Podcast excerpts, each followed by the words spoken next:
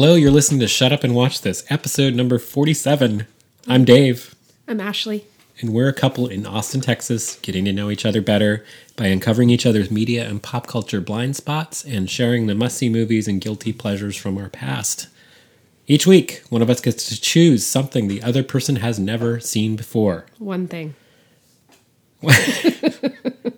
Would you like to change the format of the show? Should we just do that this week? Yeah, just Should we just thing. so we watched a film? Are you just gonna? Should we just talk about something completely different? no, no. Just, Okay. That's fine. Shut up and focus, Dave. That's what this should actually be called. Um, so it's Ashley's choice this week.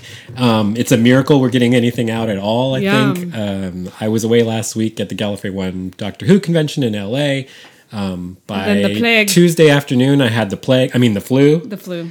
I've been out. I've been out sick, dying basically for the last few days. I'm now Dealt with it well. Yes, I'm. Well, the let me just say, if you didn't manage to get your flu shot, or if you end up getting the flu, seek out Xofluza.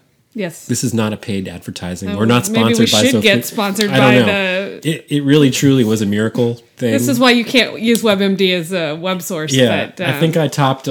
I think I was at a 102 fever before I took this, and then I was. It was gone 24 hours later. I've been fever free for a couple of days now. This is more than you need to know, but here we are with my ask my. your doctor about a- ask ask Dave or ask yes No, ask your doctor. ask your doctor.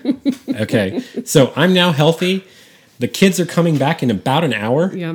You know, so we had to push the co-parenting schedule a little bit. This is our window. It's a Yeah. Sunday afternoon. Um, the cat buses are parked. Both cats are on top of the sofa. Um, they are currently not fighting each other. There are no cat battles going on um, of any kind. It's a beautiful Sunday morning. It's the perfect time to talk about a serial killer movie. it's Sunday is the time I like to to reflect upon um, unsolved uh, serial killer crimes. yeah. So, um, with that said, what what did you choose, and what are we referring to here? Um, so I chose which you had never seen, and I saw in the theater um, for uh, in 2007. So 2007, David saw it in the theater. Fincher's uh, Zodiac, starring uh, Jake Gyllenhaal, Robert Downey Jr., and uh, Mark Ruffalo, which like at one time were like my like top three male actors for for a good period of time. You throw like Clive Owen and Eric Bana in there, and that's the five that I would like. I wouldn't put Eric Bana in there, but Well, it's not me. I don't know. I, just know. like the you know the dark haired, attractive actors. I just those Okay. are those are my five. So um, I'm sorry, I can't be a dark haired, attractive actor for you. well, you are dark haired or or were. I think she's talking about the salt and pepper thing going on now. Um, I'm sorry, it was false advertising. So now, this is who you married. I really like this film. I, you know, s- sorry, Siri. sh- Shut up, Siri.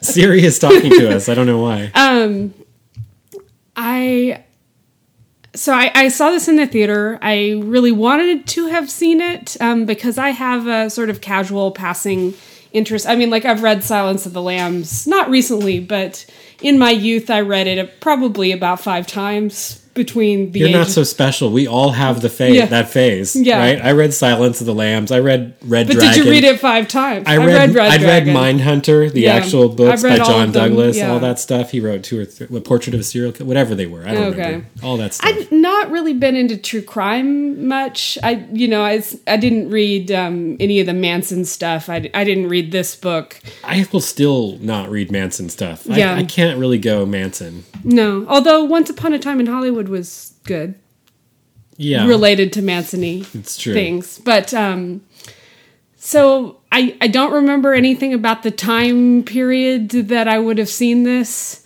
Um, interestingly, this came out in the summer of 2007, I believe.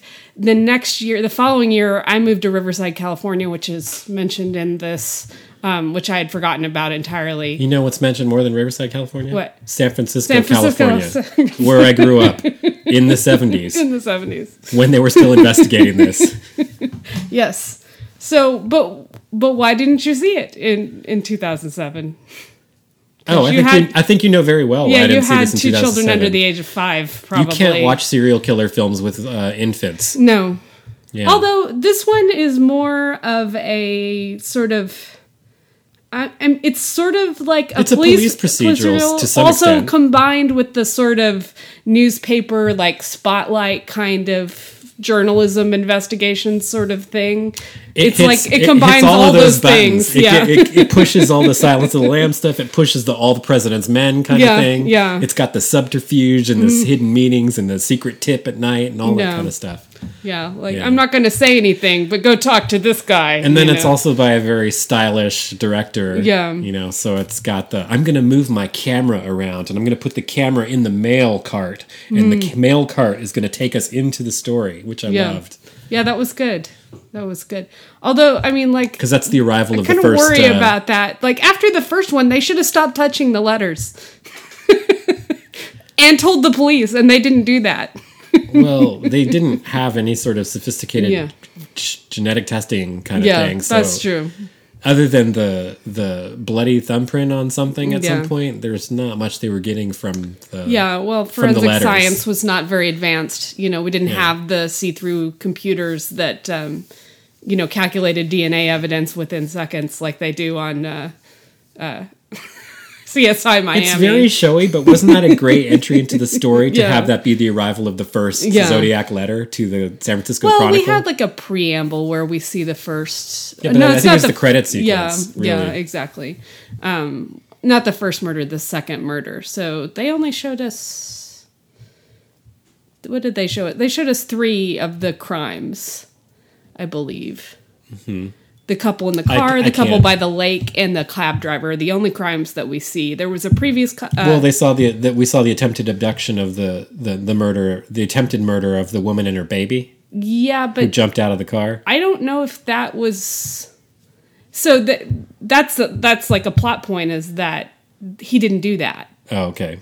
He only he took credit for it after it happened. Ah, that's right. I forgot But- about that whole aspect of it. and she's but it seemed like it was just like a copycat guy or something. And the cab like driver, they think was was an attempt to change the pattern of the killings, which was always um, young couples, Yeah.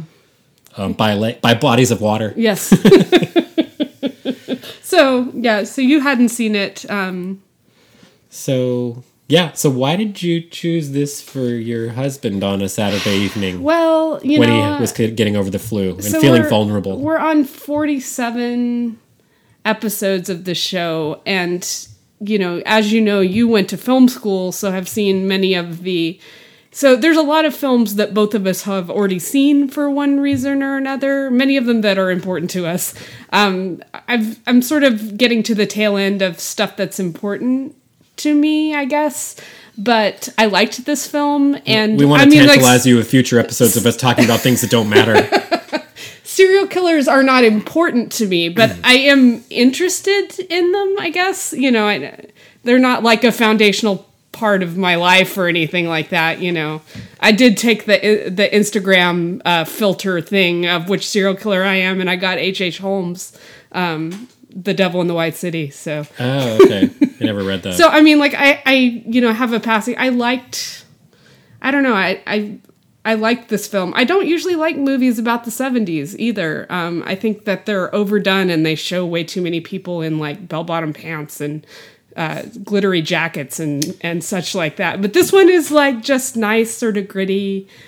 70s. Everybody's got sideburns, but it's not like over the top. So. I know you're skeptical of this movie, but I like Milk, yeah. which is also set across, you know. Yeah. But then I'm sure you're thinking, but we have the Times of Harvey Milk, Yeah. the documentary. Why do we need to see Sean Penn as Harvey Milk? Well, so that well, I don't want to get into my James Franco thing. I think he's um he's He's- fine. He's the greatest actor of our generation, really, but uh This not is- really. This is sarcasm. um, no, you mean he's a, a wunderkind. He- that's a Wunderkind. wunderkind. right? He can do everything. Isn't he a. Renaissance man? he is a so, renaissance. man. So, um, if you had to play this or that, Uh-huh. Ethan Hawke or James Franco? Oh, Ethan Hawke. Oh, Oddly, yeah, okay. yeah. I don't know where I fall on the Ethan Hawke or James Franco. Is it's like a Sophie's choice, right? Well, yeah. It, it's not like if you had to take one of them to a desert island. Well, uh, so you know, James Franco is my age, and Ethan Yeah. Hawke's a little older, so it's like a respect think your he's about my age. respect. Yeah, respect your elders, sort of thing. Something I, I don't know. He, he and I, were- Reality Bites was uh, Yeah. the song, the poem of my generation. Yeah, well, yeah, you don't know how many times I watched Reality Bites. Anyway, so um, uh, Zodiac, set in San Francisco, um, starts in 1969 with the second murder. Um, and then when the real story gets going, when the Zodiac starts communicating with the major papers. So we're hearing, and he did communicate with several papers. He communicated with the Vallejo newspaper. Um, he communicated with the San Francisco Examiner and he communicated with the San Francisco Chronicle. So, where we're seeing it from is the perspective of the Chronicle because we have Paul Avery, played by Robert Downey Jr., who's the journalist who is really covering the story and doing a little of investigation on the side. We have the political cartoonist Robert Graysmith, Always your key figure in Yes. a murder investigation. who becomes By obsessed with it who actually is i i guess i for some reason i didn't realize that he is the author of the book about this Oh, well, For- I didn't first- realize the first that- time i saw it I didn't so- know that until the point where they started mentioning Yeah. somebody has to write the book, and then I was like, okay, he wrote the book. he wrote the book yeah Actually, um, he has written book. a bunch of other books too but um, also on true crime um, and and then we have uh, Mark Ruffalo as the the detective in the Dave uh, Toschi. SFPD, San Francisco Yeah. PD. And then, you know, some interesting side characters. We have like a um, handwriting expert who was used to sort of like, you know, get rid of any suspects that they, you know, sort of eliminate any suspects. We have the two um, chiefs of the police departments in Vallejo, California, and is it Salinas or I can't remember one of the other Oh small my god! towns. And and it's, it's Napa. It's Napa full the other- circle, man. Back to the Tao of Steve. yeah. Right. So that's right. Our first film, Tao of Steve Donal Logue plays the uh, chief of police for Napa County, I believe, or the sheriff's department, and then um, the guy from the Canadian movie that we watched last time. Elias Koteas, who is in Exotica as the creepy DJ. yeah, He's also one of he's the- the, chief of police for uh, Vallejo. Vallejo, County. yeah. So, um, so uh, a really good cast of characters, and then of course we have Chloe Sevigny in the only female role in the whole movie. Oh, and Brian Cox as as super attorney Melvin Belli. Okay. I was a kid in the seventies, and I knew who Melvin Belli Yeah. was. He was like a huge figure in California.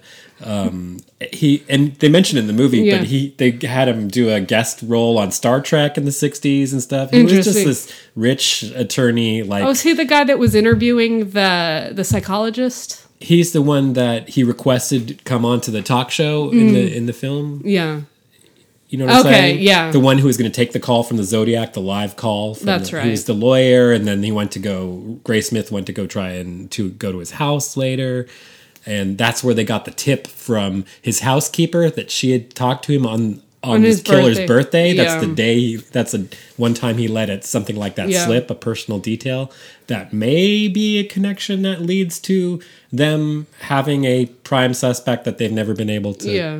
prove with evidence.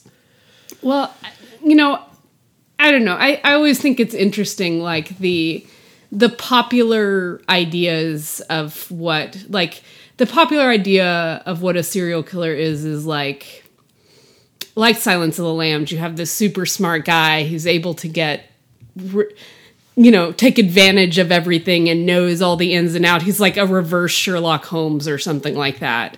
But like actually serial killers are kind of like disorganized and like they're only able to get away because of the sort of a non you know, they're killing people they don't know. Yeah. And but the thing is a lot of people a lot of times it starts with people they do know in this case.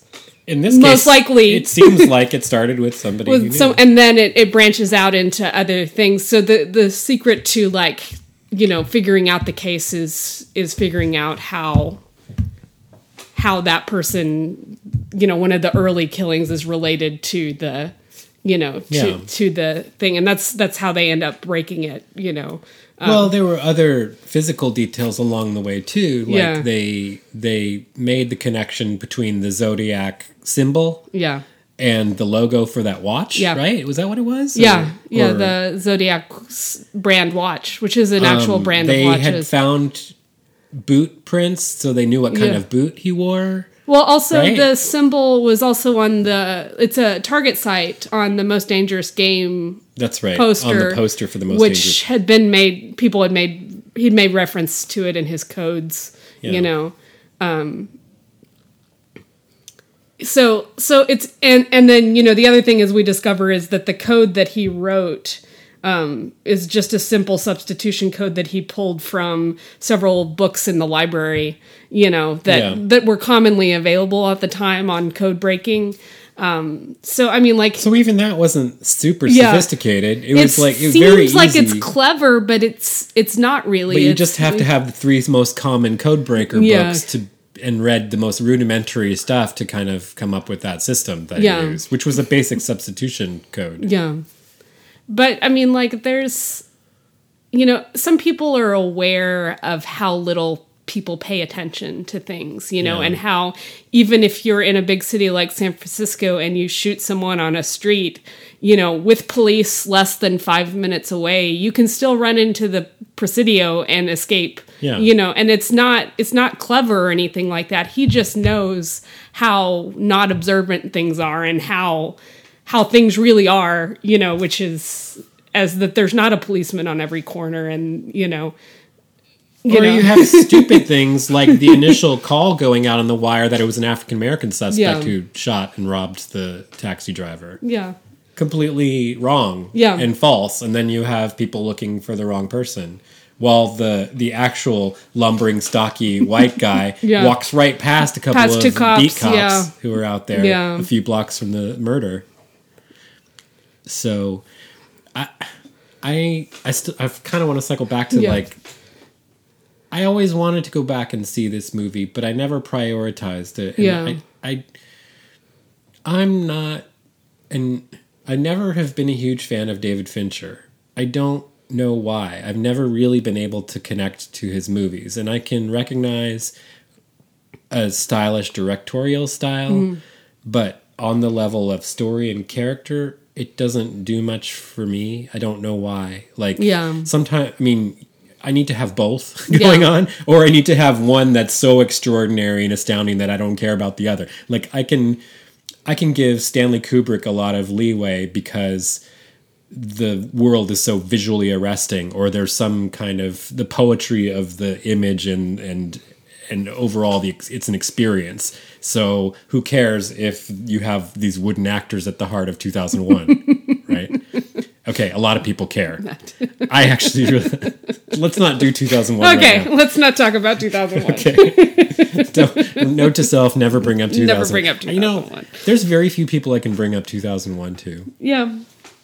I you know, I know a couple of uh, uh, twin brothers that are really like 2001, so I just Okay. yeah. Well, I'm their triplet. Yes. Um, so I had, I have maybe only seen a handful of David Fincher movies. I've never been like, oh, the new David Fincher. Yeah. I think the ones that I responded to most were The Social Network, which I think was a good film.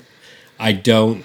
To me, it's not one of. It's not the great one on the top ten of my films of the two thousands. he really can pick actors. Can't I, I, James Bernardelli drives me nuts, but I don't know who that is. the what's his name? The, the That's- that's not his name. What is his name? It's not James Bernardelli. I don't know What who is- James Bernardelli Sorry, is. what is his name then?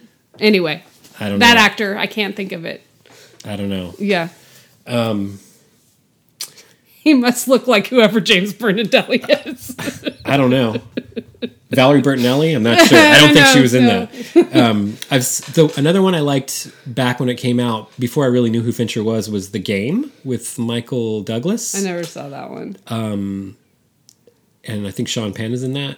But I never saw Dragon Tattoo. I'd never seen this. Obviously, Did he do Dragon Tattoo? I didn't know that. he did the American remake of Dragon Tattoo. Interesting. Oh, Seven. Yeah. Okay, for me, seven was too much, too far. I'm, I can't, I will never revisit Seven. I can't do that. What's in of, the box? Yeah, What's I in can't. the box? I can't. That's too much for me. Silence of the Lambs, good. Seven crosses So, the line. You know, I saw Seven when I was in high school, and that was like right up my alley for a high school student. Now it's like, mm, That that to me is a one timer. Yeah. Like I. did he do Fight Club? He did. He did Fight Club. Well, I'll too. tell you something. Yeah. You know, you guys can just whatever reject this show, but I could never get into the Fight Club either. I mean, like to me, that one's like a one trick pony that a lot of like teenage boys like. You know, they're like, "Whoa, the world, trippy." It has a certain He's- reputation. and then they're like, "We can watch it again," and you know, I'm being too loud, but Well, I'm gonna. I I didn't see um, I didn't see it when it came out, and I went back trying to fill in the gaps, just kind of like our show does Mm-hmm. Yeah. here. About maybe ten years ago, yeah, I couldn't make it more than a half hour in. I was just like, this. I just don't want to be in this world. Yeah. I just it's it's it's extremely cynical, and then like the whole thing hinges on this, you know, spoiler. I won't spoil it for anyone who hasn't seen it. But this sort of trick ending, sort of M Night well, Shyamalan and I- esque. and I knew the trick, so there was Yeah. no trick to it for me. Yeah.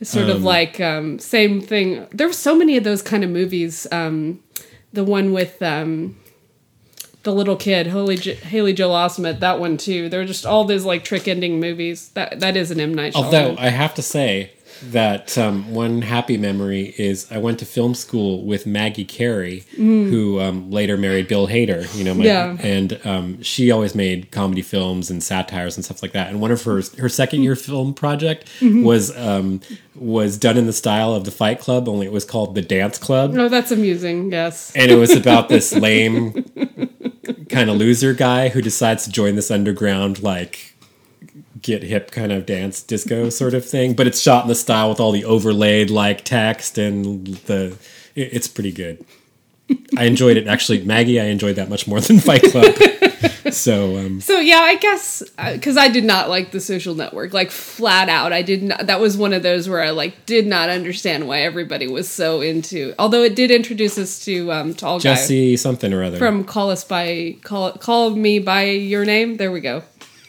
which is an excellent film. That guy, um, Winklevoss. He was he played one of the Winklevi. he's in call me by your name yeah, um, tall guy. eisenberg jesse eisenberg so that's the guy who's That's in that the other movie. guy, but not not- frank bernard or Div, whatever Yeah, yeah. Okay. but his name. But I'm talking disappear. about the the tall guy from Call Me by Your Name who played one of the the Winklevoss twins. Yeah, I know. Okay. Okay. He has a funny name. His name is Armie Hammer. That's right. That's Yes. his name. Yeah. So anyway, I did not like the social network. So yeah, for Welcome me, to this week's episode of Dave and Ashley try to think of names of of actors. we've been more focused in our time. Um, but yeah, so so yeah, I can I agree. All this to say, I agree with the David Fincher can be a very hit or miss, and I, I can see the Kubrick comparison because he can be quite cold at times. I That's didn't how I would. I didn't feel it in this surprisingly, and and I want to say it's partly on the strength of getting the, the triple crown of Gyllenhaal, Ruffalo, and and Robert Downey Yeah. Jr. that you have such interesting characters at the heart of this. almost Avengers Assemble at this point. I prefer this, but you know, Mar- uh, Mark Ruffalo never turned green. Um, No, but I like how this was a mini reunion of the ER cast too. Yeah, you had also- Anthony Edwards as one of the. you had at least I counted at least three characters from ER. I always think about like what what happened to Anthony Edwards and then never actually look it up. But now I know that he was also in Zodiac and and quite good in in this role as you know. yeah, I mean, how kind was that? That he always bought animal crackers for Mark Ruffalo. Yeah, it was really nice. Yeah. You know, you got to take care of your partner. he just didn't want to worry about the Zodiac anymore. And so, oh, Ione Skye was the woman with the baby. But uncredited. So Mm-hmm. Yeah. That I don't know why she was uncredited, but I was like, "That's Ione Skye. She's on the way to visit her dad in uh, in prison, who who was put away for uh, laundering money or whatever." Or, uh, Is what movie is this? Say anything. Oh, okay. Remember her dad? oh yeah, yeah. yeah, everybody's favorite movie about tax dodging. Her. I don't like say anything. that's right. You know, You for- don't take your high school boyfriend with you to the Sorbonne. I'm sorry. It never works out. It never works out. Even if her dad is in jail for tax fraud. It's everybody's favorite movie, father-daughter movie about tax fraud. Yeah. Well, I mean, what is she gonna do? Support his karate butt all day? I don't. I don't know. I mean, is he gonna work in a cafe? I don't know. Isn't the thing with him holding up the boombox going to get old when he like keeps showing Yeah. up at the Sorbonne and courtyard yeah. with yeah? I don't know. I assume that they just break up and he's stuck teaching karate to French kids or something.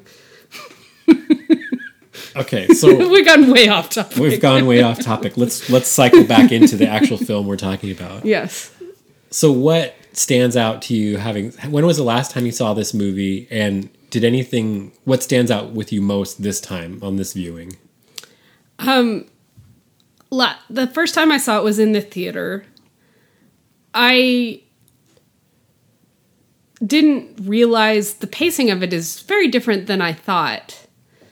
For me, like, I guess the first time I saw it, there was sort of this like visceral reaction to the murders themselves.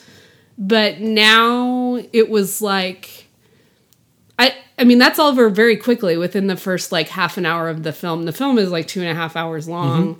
Um, but the, the actual crimes themselves sort of, and then it, you know, are over in that first 30 minutes. And then the rest of it is sort of um, left over to the sort of terror that that the Zodiac puts the city and most of northern Northern California into, and then all the machinations that happen at the paper and at mm-hmm. the police department and at the various sheriff's departments around in trying to figure out the case. I, you know, one thing that I really enjoyed this time around, which is kind of weird, but the the fact that you know now we have this sort of it still doesn't work out completely, but there's this agreement among law enforcement agencies that they share ideas and they share cases. And so we're able to solve things more quickly. You know and part of that's the internet. You know Yeah. everything's more connected. But like you know a murder in vallejo may not get reported in san francisco in 1969 so they wouldn't know that those things are connected until But these murders take place in these Yeah. different jurisdictions and they're not even sharing all the Yeah. all of the So like nobody would have been able to connect those if the Zodiac hadn't reached out and Yeah. said, "I did these two as in addition to this other one." You know, um, you know. Were you disappointed we wouldn't have a cat battle today during That's the right, show? Because there's a full on cat battle going on. So anyway, I just I just think that's interesting how that's a, a different perspective that we don't really have now. I mean, and I know that you know it's still not 100% agreement between law enforcement agencies. We hear stories about that all the time, but how separate everything was, like stuff that happens in San Francisco gets reported in San Francisco and you know, people may never find out about it. It was truly like local stuff, especially in those small towns. It was just local unless like an it was big enough for to get picked up by like an AP story and sent out on the wire there Yeah. would there would be no way to to know about it you know I love this um, this unlikely pairing of the political cartoonist Yeah. with the the um, the reporter. yeah You know, he just happens to be in the room or around the office when this stuff comes in, and he immediately gets sucked into it and completely obsessed. He's like sort of a hyper focused guy anyway. He's Yeah. a little off. Yeah, he like, is. Mm. He's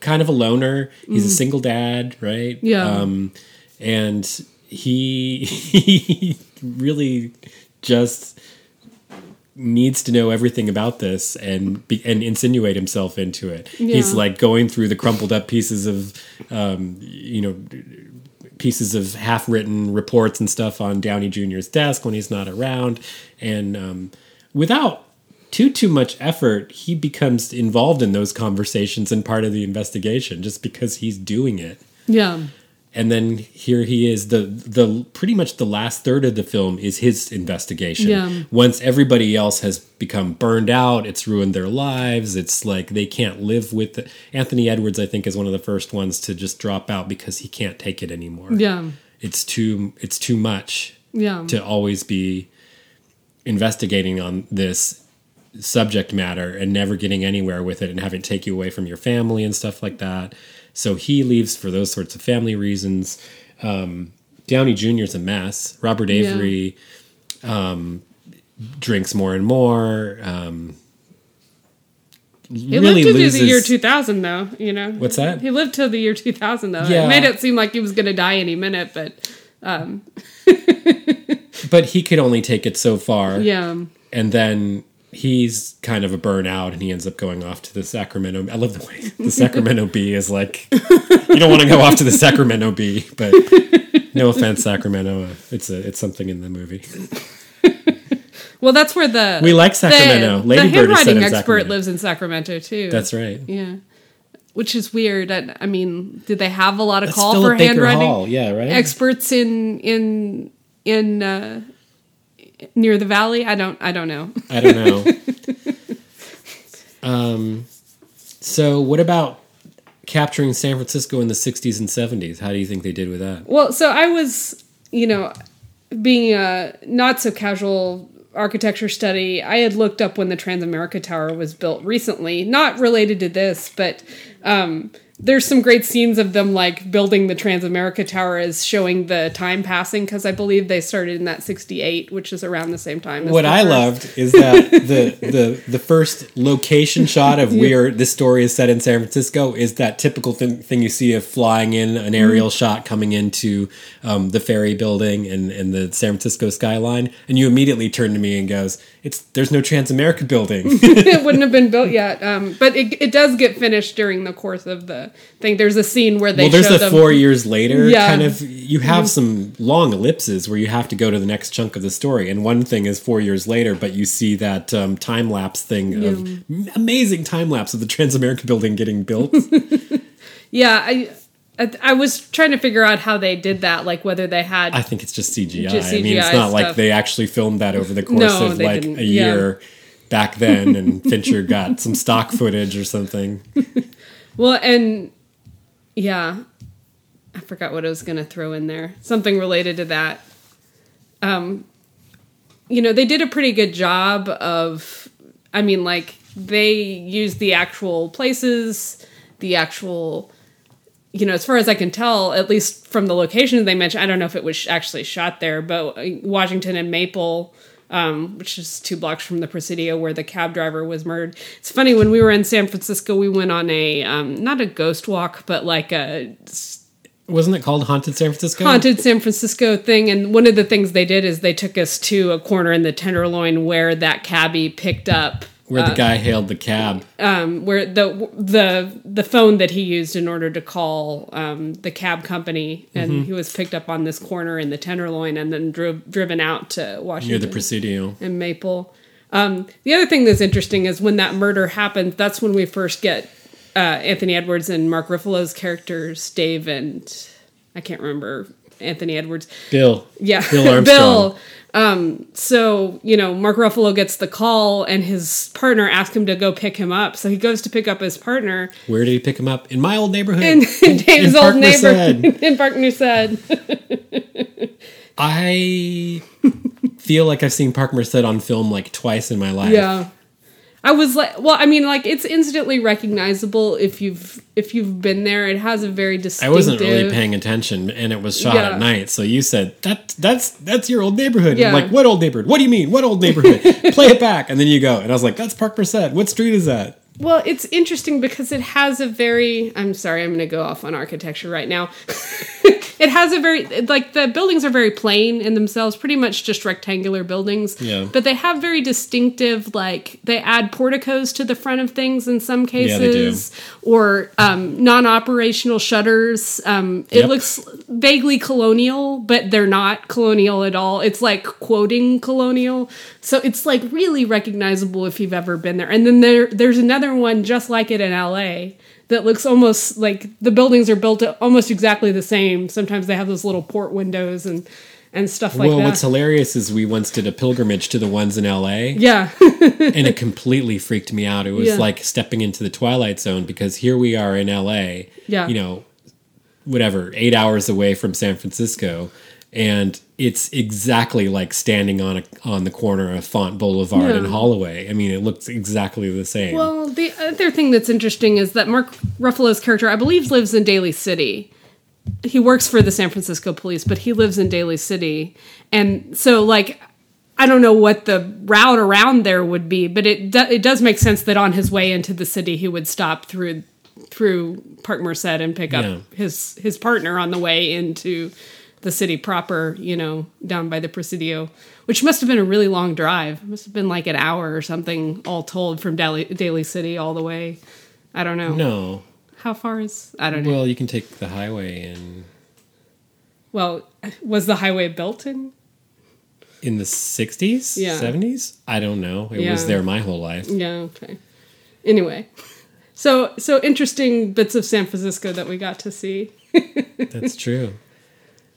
So I I loved the music. Yeah. How do you think this thing that the way this used music to kind of keep you rooted in Bay Area and post Summer of Love, um, late '60s, early '70s soul and funk, kind of Oakland Bay Area kind of Yeah. vibe. So I think one of the opening songs in the movie is actually Santana, "Soul Sacrifice," right. and I was like, "Oh my god!" There's Gyllenhaal taking his kid to the school bus, and "Soul Sacrifice" is playing. and then you had you had um, you had uh, Sly, Sly and the Family Yeah, yeah. Stone at some point with "I Want to Take You Higher." you had that great Isaac Hayes song on the record I keep playing all the time. Um, hyperbolic, hyperbolic, syllabic, syllabic, expialidocious. I can't even say it. But um, for me, that was a, you had Marvin Gaye. I mean, it was all this great '70s Yeah. music throughout to always keep you rooted into Well, the time and, the, place. The really creepy use of Donovan's uh, "Hurdy Gurdy Man," which is Yeah, just like the- the, creepiest song. It's just I like think we opened and closed with that. Yeah, yeah, Yeah. It's in the car when um, uh, during the first crime that we get to witness. And it ran over the end credits too at yeah, the yeah. end. So it's, it's like not just as creepy over the end Yeah. credits, but um, so one one thing that I think that is interesting is like technically this is an unsolved crime, yeah. But I feel like the movie has decided who who who did it. You know, I feel that way too, and that was. Let me. So let me just back up for a second and say, just okay. I was a child in the seventies, Yeah. and I've never studied or learned about zodiac. Never even read a Wikipedia entry about it. Still, even now, yeah, I didn't prepare for this show. so everything I know, almost everything I know about Zodiac is from this film and a few snatches of conversation here and there. I didn't know what he did, how many victims there were. I didn't know anything about the investigation. I I had heard about the the anonymous letters and the mm. Zodiac things. Of course I've seen Dirty Harry, which Yeah. is loosely based on that kind of a thing, but like completely silly. you feel lucky. Yeah. Yeah. I mean, and he blows him That away. is a very silly Yeah, movie. He blows him away. It's a fun movie. Yeah. but, um, this is a better movie. Yes, it is a much better movie. Anyway, I did go in knowing at least that Zodiac was unsolved. Yes. And and I was skeptical about, oh, we have a two and a half hour p- procedural about something that basically they're going to just throw up credits at the end that say this was unsolved and you know but that is all to say that this ended up leading me to a hypothesis in a much more decisive way than I was expecting it to. Yeah. I didn't know I was going to end up stepping away from the movie going, well, it's obviously that guy. Yeah. Yeah. It's Well, obvious. and I, you know, it kind of makes me. I mean, like, I don't want to get lost in. I mean, like, there's some really in depth, like, true crime. I mean, like, there's a whole like true true crime podcast, um, you know, group, you know, that that we know about through our, our oddly one of the parenting podcasts we listen to, but you know, I it, it kind of made me curious as to what the sort of consensus is about whether this is a solved crime that just hasn't been finalized. Because like they make the point throughout the movie that you know Paul Avery says at first like life goes on it wasn't all that important.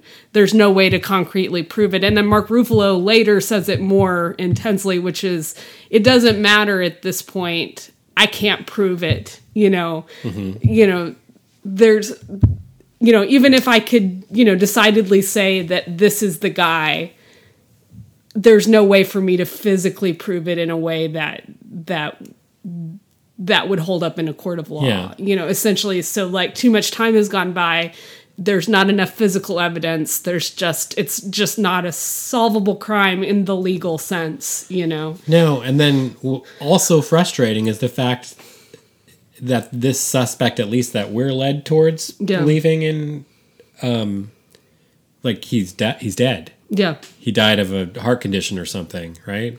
So I mean the the like coda of the movie is they've finally gotten uh in touch with the one survivor who saw the face of the Zodiac, who like disappeared shortly after the the attacks happened because he I guess he was concerned. It seems like he moved to Canada or something like that. Anyway, they're able to track him down and do an interview with him, and he identifies the what is his name Allen something Lee Allen.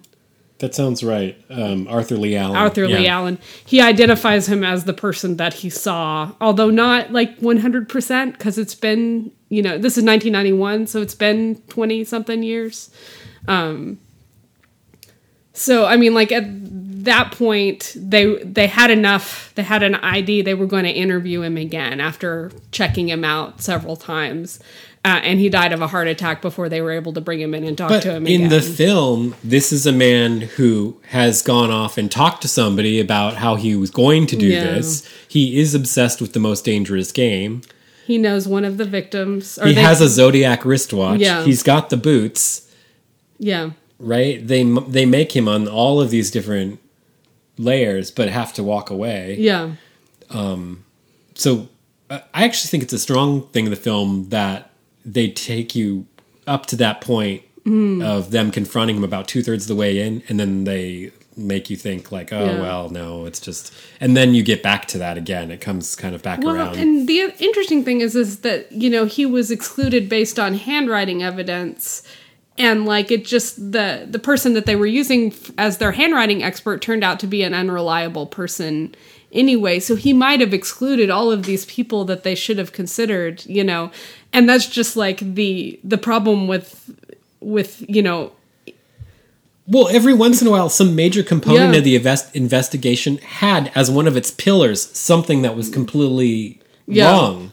You know what I mean? Like you outrule all of the stuff because it goes against the handwriting expert. Yeah. And then the handwriting expert is maybe an alcoholic or unreliable mm. in X number of different cases. And then it's like, okay, well, why were we, why were we using Wing- that as one of our Well, it's the thing is, it's like the, so like this is the thing that's in these things is like all the evidence is circumstantial. Well, a lot of cases, the only evidence that they have is circumstantial. But if the circumstantial evidence is strong enough, then you can prove your case in law. I guess what the point they're trying to make is that there's not enough circumstantial evidence that points to one specific person. So if you have lots of circumstantial evidence, but it could possibly be these three people, then it's hard to prove in a court of law that it's definitely this one person, Yeah. you know? Um, so that's why they liked, they used to before we had DNA, liked eyewitnesses. Now, like, they're not trying cases, even if they have really strong circumstantial cases, because they don't have DNA evidence, because a lot of juries will not convict without DNA evidence. And, you know, I don't know that I have a big problem with that because I think that our law system should be, should err on the side of keeping people out of prison if there's a chance that they're innocent rather than locking people up who who are innocent, you know, for crime. other circumstantial evidence is you had those gaps in the murders. Yeah. When um, Arthur Lee Allen was in jail for a while. Yeah. Or something like that, right? no, he was on military leave. Uh, not military leave. He was serving in the military. Navy, I believe. In the 70s? Yeah. Oh, I thought he was in.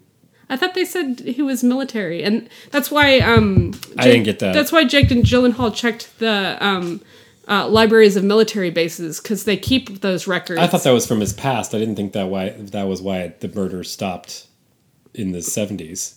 Oh, I don't know. I thought he was already a washed up teacher and all that kind of stuff, Yeah. who is now custodian or something or whatever. Yeah, I don't know. I I I got the idea that that he was related to the military for some reason. Like he Well, was, he was. overseas. He I don't know. was, what- but I didn't think that was what the gaps yeah. were. Well, it's not our responsibility to I thought that's how he. Yeah. to know that sort of thing. No, we're gonna crack this. We're No, gonna, we're not we're gonna gonna, crack- assemb- we're not gonna we're gonna, crack We're this. gonna crack this. We're, we're gonna see this through. That's what the argument of this film is. That Yeah. you, dear viewer, can take this on. So if we all band together, Well, you know, it's it's interesting because like I think it's fascinating that that I mean like there are people who are working on cold cases that are able to solve them.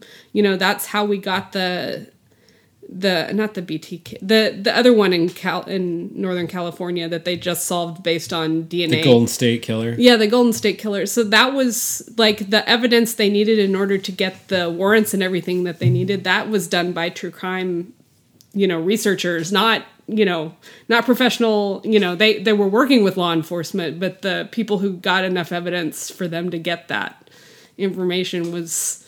I don't know. I think it's it's interesting. I don't know a whole lot about it. I know that she was uh, Patton Oswalt's uh, wife was deeply involved in that before she passed away. So um, anyway, I, I think that's interesting.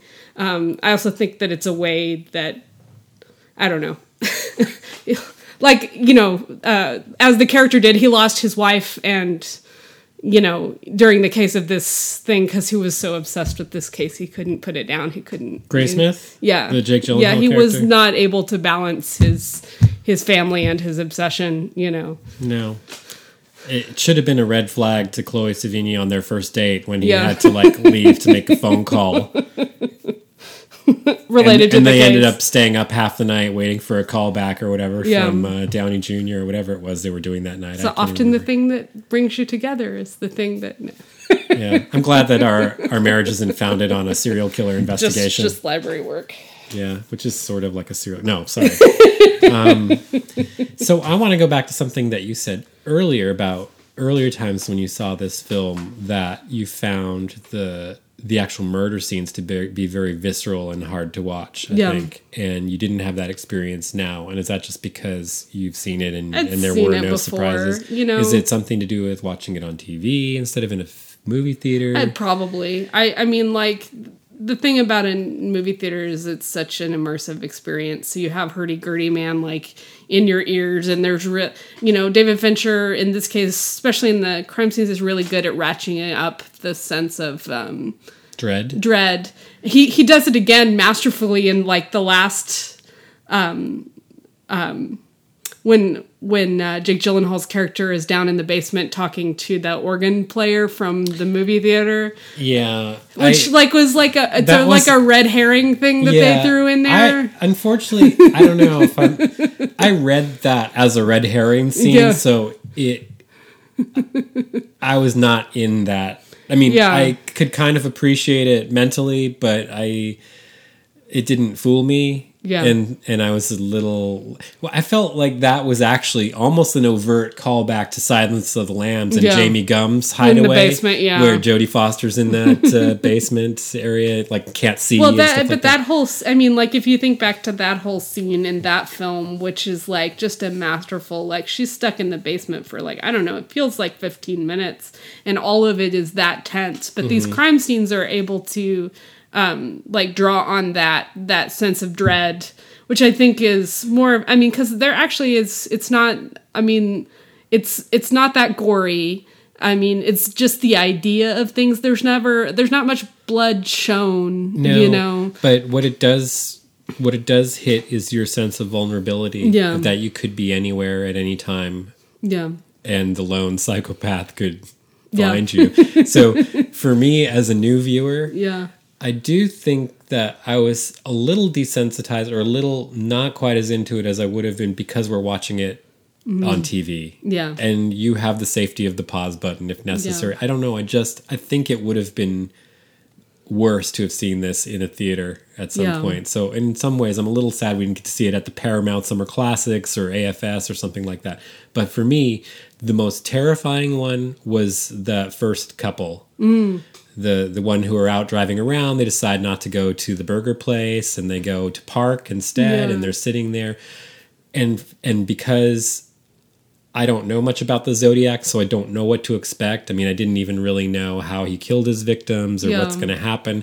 And so the way that Fincher plays that with you're sitting there in the car and it plays out in real time with you seeing the his car behind them through the mirror and stuff in the back window kind of pause and then drive away and then hushing and waiting to see if he's going to go and wondering what they should do that was brilliant. Yeah. I mean, for me, that was some of the best directing of the film is how he handled that. Yeah. That first, and, and then down to the fact that you only see a lumbering dark silhouette, and then you see a figure, but you can't really see much else. It's at night, and the suddenness with which he just shoots them through the window Yeah. and walks around the car and shoots the other side and everything and then kind of gets in and drives away it's just chilling Yeah. bone chilling Yeah. and that was the worst one to me Yeah. and so every every encounter after that always had the threat of being like that and then you think that you're not necessarily going to be able to match that but or that you're you you maybe almost want to take some false security in the sense the sense that you know now I know how bad it can be or I know what to expect and then he gets you again because you have the one in broad The daylight couple by the lake. so yeah. you're not safe in that broad one, daylight That one was the worst for me. I wasn't expecting. Yeah. At first, I was kind of it. I was even talking myself through it, going, "This isn't as scary because it's in broad daylight." And look at that ridiculous outfit he's got with the like leather thing, with he's got it in the face mask, and he's got the the zodiac symbol on his chest, and it looks like some weird like superhero kind of thing or something. And then it just goes on so long with the tying them up and stuff. I'm like, okay, well, is it that bad if he shoots them now? Am I gonna be? Am I gonna survive that scene? And then he like pulls out a knife and just Yeah. stabs them in a horrible way. Yeah. That one was So that was- one the one I remember being so terrible. So now that I've talked myself through that, that was also terrible, Yes. which totally earns the scene with Ione Skye as the mother Yeah. with the the breakdown, you know, with the sabotaged car, and and then he's going to give her a lift, her and her baby a Yeah. lift, and he's I didn't know you had a baby, but that wasn't him. No.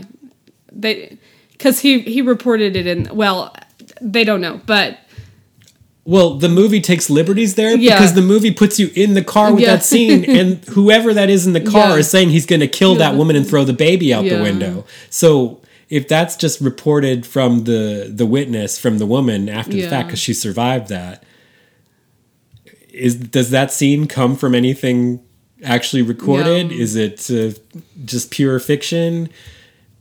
It's it's chilling though because you have the threat of something horrible that's going to happen and then minutes later you see that that woman and her baby survived and they're ter- she jumped out of the car Yeah. i don't know if it was a true zodiac victim or not but well, at least at that point in the film problem we think it with is it. You know, these you know, these people who are seeking attention in that way, taking credit for crimes that they didn't commit means that people who did commit those crimes, you know, perhaps don't get caught at all. You know, like Yeah. in the case of the the other one they had an example of is the guy the Zodiac took credit for killing a police officer, but they already had someone Yeah. in custody that they thought was the the one who committed that crime. So like it throws into question whether, they can hold that suspect yeah. Or, or build a case against yeah them if if you've got a- and someone who's like got the attention of the of the population you know so that's that's um you know it, it certainly leaves an argument that maybe the press should not have listened to anything that he said and that they made it worse just by instead of taking it directly to the police and let the police handle it they brought attention to something that you know that caused a lot more harm than it it would have been able to if they had just Yeah. you know dealt with it in the so I don't know. I, I guess I guess I'm saying that David Fincher seems to be very uh, pro police, which is not something we always have. You know, it's anti press and pro police. So yeah, yeah so uh Gyllenhaal, Ruffalo, and Downey Jr. Do you have any favorite moments uh, for any of those guys? you know, I felt like Downey Jr. was way underutilized. I think this was more Mark Ruffalo's movie more than anyone. Actually, um, really? I yeah. saw it as Gyllenhaal. Really? I, I don't know. I, think that's just because like- the last third of the film really is Gyllenhaal taking the lead. That's true. right? Yeah. But like, He's sort of the the stable one, if you want to call it that. Even though his personal life is falling apart, he's the one who's who actually sticks with, with it, it. from the beginning, sees it through to writing the book. yeah, You know, he's the connector. Yeah. You know, you have someone connecting these different worlds, the paper, the the other um, jurisdictions, the sheriffs in the other counties and stuff like that, cities, and um, with uh, Dave Toschi, the Mark Ruffalo character. Yeah. So I don't know, but Ruffalo's your guy. yeah. I, I, think he's know. just your guy. Well, he he has that great thing at the end where he's like, you know, you know, he killed, you know, six people or whatever, you know, that they've ever been able to prove that he definitely was responsible for. Yeah.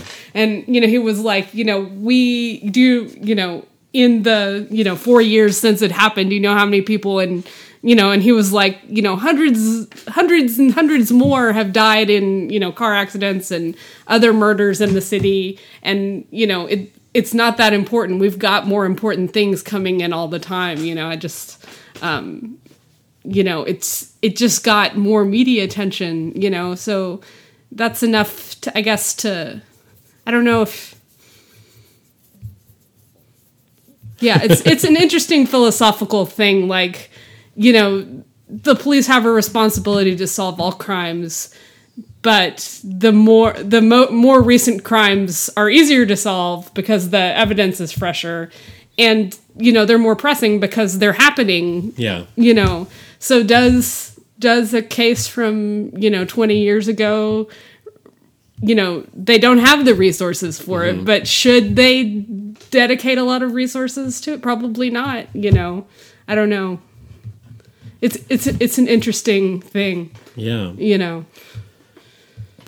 I'm trying to remember. Do you remember last night? We didn't even know we were going to watch this film for Yeah. the podcast. What was the other one you were choosing between? uh we talked about tank girl and we talked about The smoking one. uh, thank you for not smoking or thank you for smoking Thank you for smoking. Yeah. And then all of a sudden you're like, no, let's do Zodiac. I was like, what? Where did that come from all of a sudden? So I'm actually really glad that we did Zodiac. I, I don't have a list in front of me of my favorite films from, but this is 2007. Mm-hmm. Yeah. I would say this is one of the great films of the 2000s. Yeah. Just even based on seeing it cold for the first time out Yeah. of, you know, finally kind of, this is truly like a, um, a blind spot movie for me, Yeah. which is like the whole point of this show. But it wasn't just a blind spot for me getting to know you and your tastes better, and and and for. But it's actually felt like this is a major film I completely missed. Yeah. I'm really happy to have filled in that gap now. and early in the the cycle of like let's make all the films about the 70s that everybody was into about five years ago let's like So you didn't have your '70s hangover yet? no or- not quite yet i mean like because there had only been what like boogie nights and a few others um but then like um yeah about five years ago like it's like let's set everything in the 70s uh, Hey, I, I don't have a problem with that. I grew up in the Yeah. '70s. I like movies about the '70s. I don't Well- want all movies to be about the '70s. yeah i don't know But if you're going to put a movie in 70s San Francisco, I'm pretty much in- uh, into that's that. my audience. Yeah, Yeah. I'm into that. that's me. Story of my life. Except for the Zodiac killer part. Well, it's always interesting to me how how in film how they're able to capture different cities, Yeah. you know, at different points and like the feel of things, you know. I don't know. It's like every film about New York, it's set in New York, but it it has different ways of showing the city. Same thing with San Francisco. So like in a you know, you're you're really able to um You know what? I have to. I'm sorry. Go, Yeah. Finish your point. No, no, no. Go ahead. Well, I was just going to say, I have to give this movie props for being a film set in San Francisco that doesn't give me the Golden Gate Bridge Yeah. and the Palace of Fine Arts and Union Square. It freaking gives me like a street corner near the Presidio. Yeah. It gives me the Chronicle building, which is not that attractive. No. uh, it gives me Park Merced at night. It's like actually The, authentic. pol- the police uh, headquarters. Yeah, it's 70s San Francisco. It's not Travelogue San Yeah. Francisco. This is not Mrs. Doubtfire or Full House. We No. don't see the painted ladies. No. They actually are like, no, we're just going to shoot at the actual locations and street corners where this stuff happened. It didn't happen on postcard street corners. Yeah. It didn't happen by Alcatraz, you know. Yeah. so that's a good thing, I Yeah. think. And I would like to see more films shot in San Francisco that's just shot on the streets. Yeah. It's just people who live there. you know? That that's all. That, sorry, Yeah, well, that was it's my little It's just so diatribe. interesting how you can make so many decisions about shooting a city and give it a very different feel. Like this felt very claustrophobic, Yeah. maybe in a way. Oh yeah. everything was really tight in on things you know like there were there's so much if you had a wide angle lens you could see so much more but everything was very close you know it, you didn't get the full i don't know it was it was interesting like or when um jake gyllenhaal character meets uh, mark ruffalo's for character for the Yeah. first time they're in this sort of big um movie house, but the way that the the shoot it like the ceiling feels low and you know I don't know. I, I didn't really think about it till now, but It's the North Point movie theater. It doesn't Yeah. exist anymore. so, so yeah, I, th- I think that there's a sense of of that of close ups on Yeah. things. We don't have a lot of you know big shots like um oh in the scene by the lake where the couple like we're close up on the couple and they're having a conversation and then like when it when she's concerned about the zodiac getting closer or the guy that she sees getting closer like we don't get a big wide panorama of what's Yeah. going on at the lake it's like her and and her boyfriend and then like the guy behind the tree there's it's not i don't know it's interesting it's a very um yeah close close feeling shots very cool. So we're just about at time. Do you have Yeah. any last thoughts about uh, the Zodiac Killer Um, or this film? any any future any other hypotheses? well i the- mean other than you know as i've gotten older the sort of my fascination with this sort of tawdry nature of things I, i'm just not able to stomach it as well as i used to i mean used to i was w- really drawn into that sort of thing and now i sort of actively avoid any sort of violence or gore or, you well, know that's that's exactly. I mean, Yeah. we, I know we've talked about it on the show before, but that's why I didn't go see a, Yeah. serial killer movie when my kids were. T- once I had kids, I could no longer do it. yeah well and i think probably in 2007 i would have been like 25 at the time Yeah. Um, I probably three-year-old and a one-year-old. probably I would have been I mean I would bet I was like freaked out by the crimes themselves but probably the last hour of the movie I would have been like what why what, who, who- you know Yeah. like this movie was an hour too long Yeah. you know I didn't feel that way watching it this time but I did not Yeah. feel that. I thought it was so well paced. yeah yeah It does not feel like a two and a half hour film, and yet it has the substance and the and the canvas to be able to tell that big a story. So I think my appreciation of it has grown over time because probably when I first saw it, like I would have been comparing it to, you know, something, you know, that sort of more revels in like Seven or yeah, or and that's just not my yeah, cup of or like anything. Summer of Sam, which uh, I never saw that. Um, Spike Lee. yeah, I, that one's a little more um, focused on the murderer rather Yeah. than the reaction. So Okay. you know, I don't know. Anyway. I, I I enjoyed watching it again. And I enjoyed watching it for the first time. So, and I'm glad that you had that sudden change of mind to Yeah. show this. this time. I still want to see the other ones you had in, in, in the question. So you haven't run out of things yet, but this was a good one. Yeah. Cool. Well, uh, oh, before we want to go, I just wanted to mention I wish you had gone with me to obviously that you could have gone to the Gallifrey One Doctor Who convention last week, but I just wanted to mention um, they had a podcasting meetup there that we should have gone to, even though we don't have a Doctor Who podcast. Yeah. But um, even though I didn't make it to that, I met two podcasters in line and hit it off with them while we were waiting for Christopher Eccleston. So I just want to give them a shout out. Uh, I met John from Podcastica, a Doctor Who podcast. So if you at all follow that show and want to hear current reviews and stuff, um, check out his podcast. And um, Lauren Bancroft, who has a, a show called uh, Historical Hookups, which is hilarious. They cover the love lives of famous people. They did a great show on Mary Shelley soon. Um, so uh, I always like finding new podcasts. and that- Bancroft's a good name. it is, and uh, they've got good shows. I like them, and you should check them out. And you should check out our Facebook page. Yes. You should subscribe to this podcast and tell your friends about it, please. Um, you can find us on any major podcast app. You can find us on Spotify. Find our Instagram. Shut up, watch this.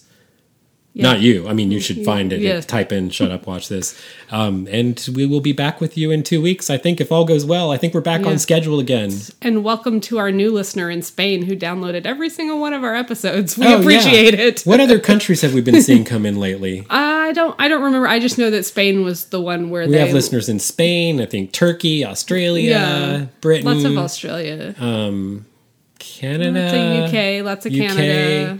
Anyway, Most of the English speaking places. all of you out the there, thank you for listening. Keep sharing the show with other people.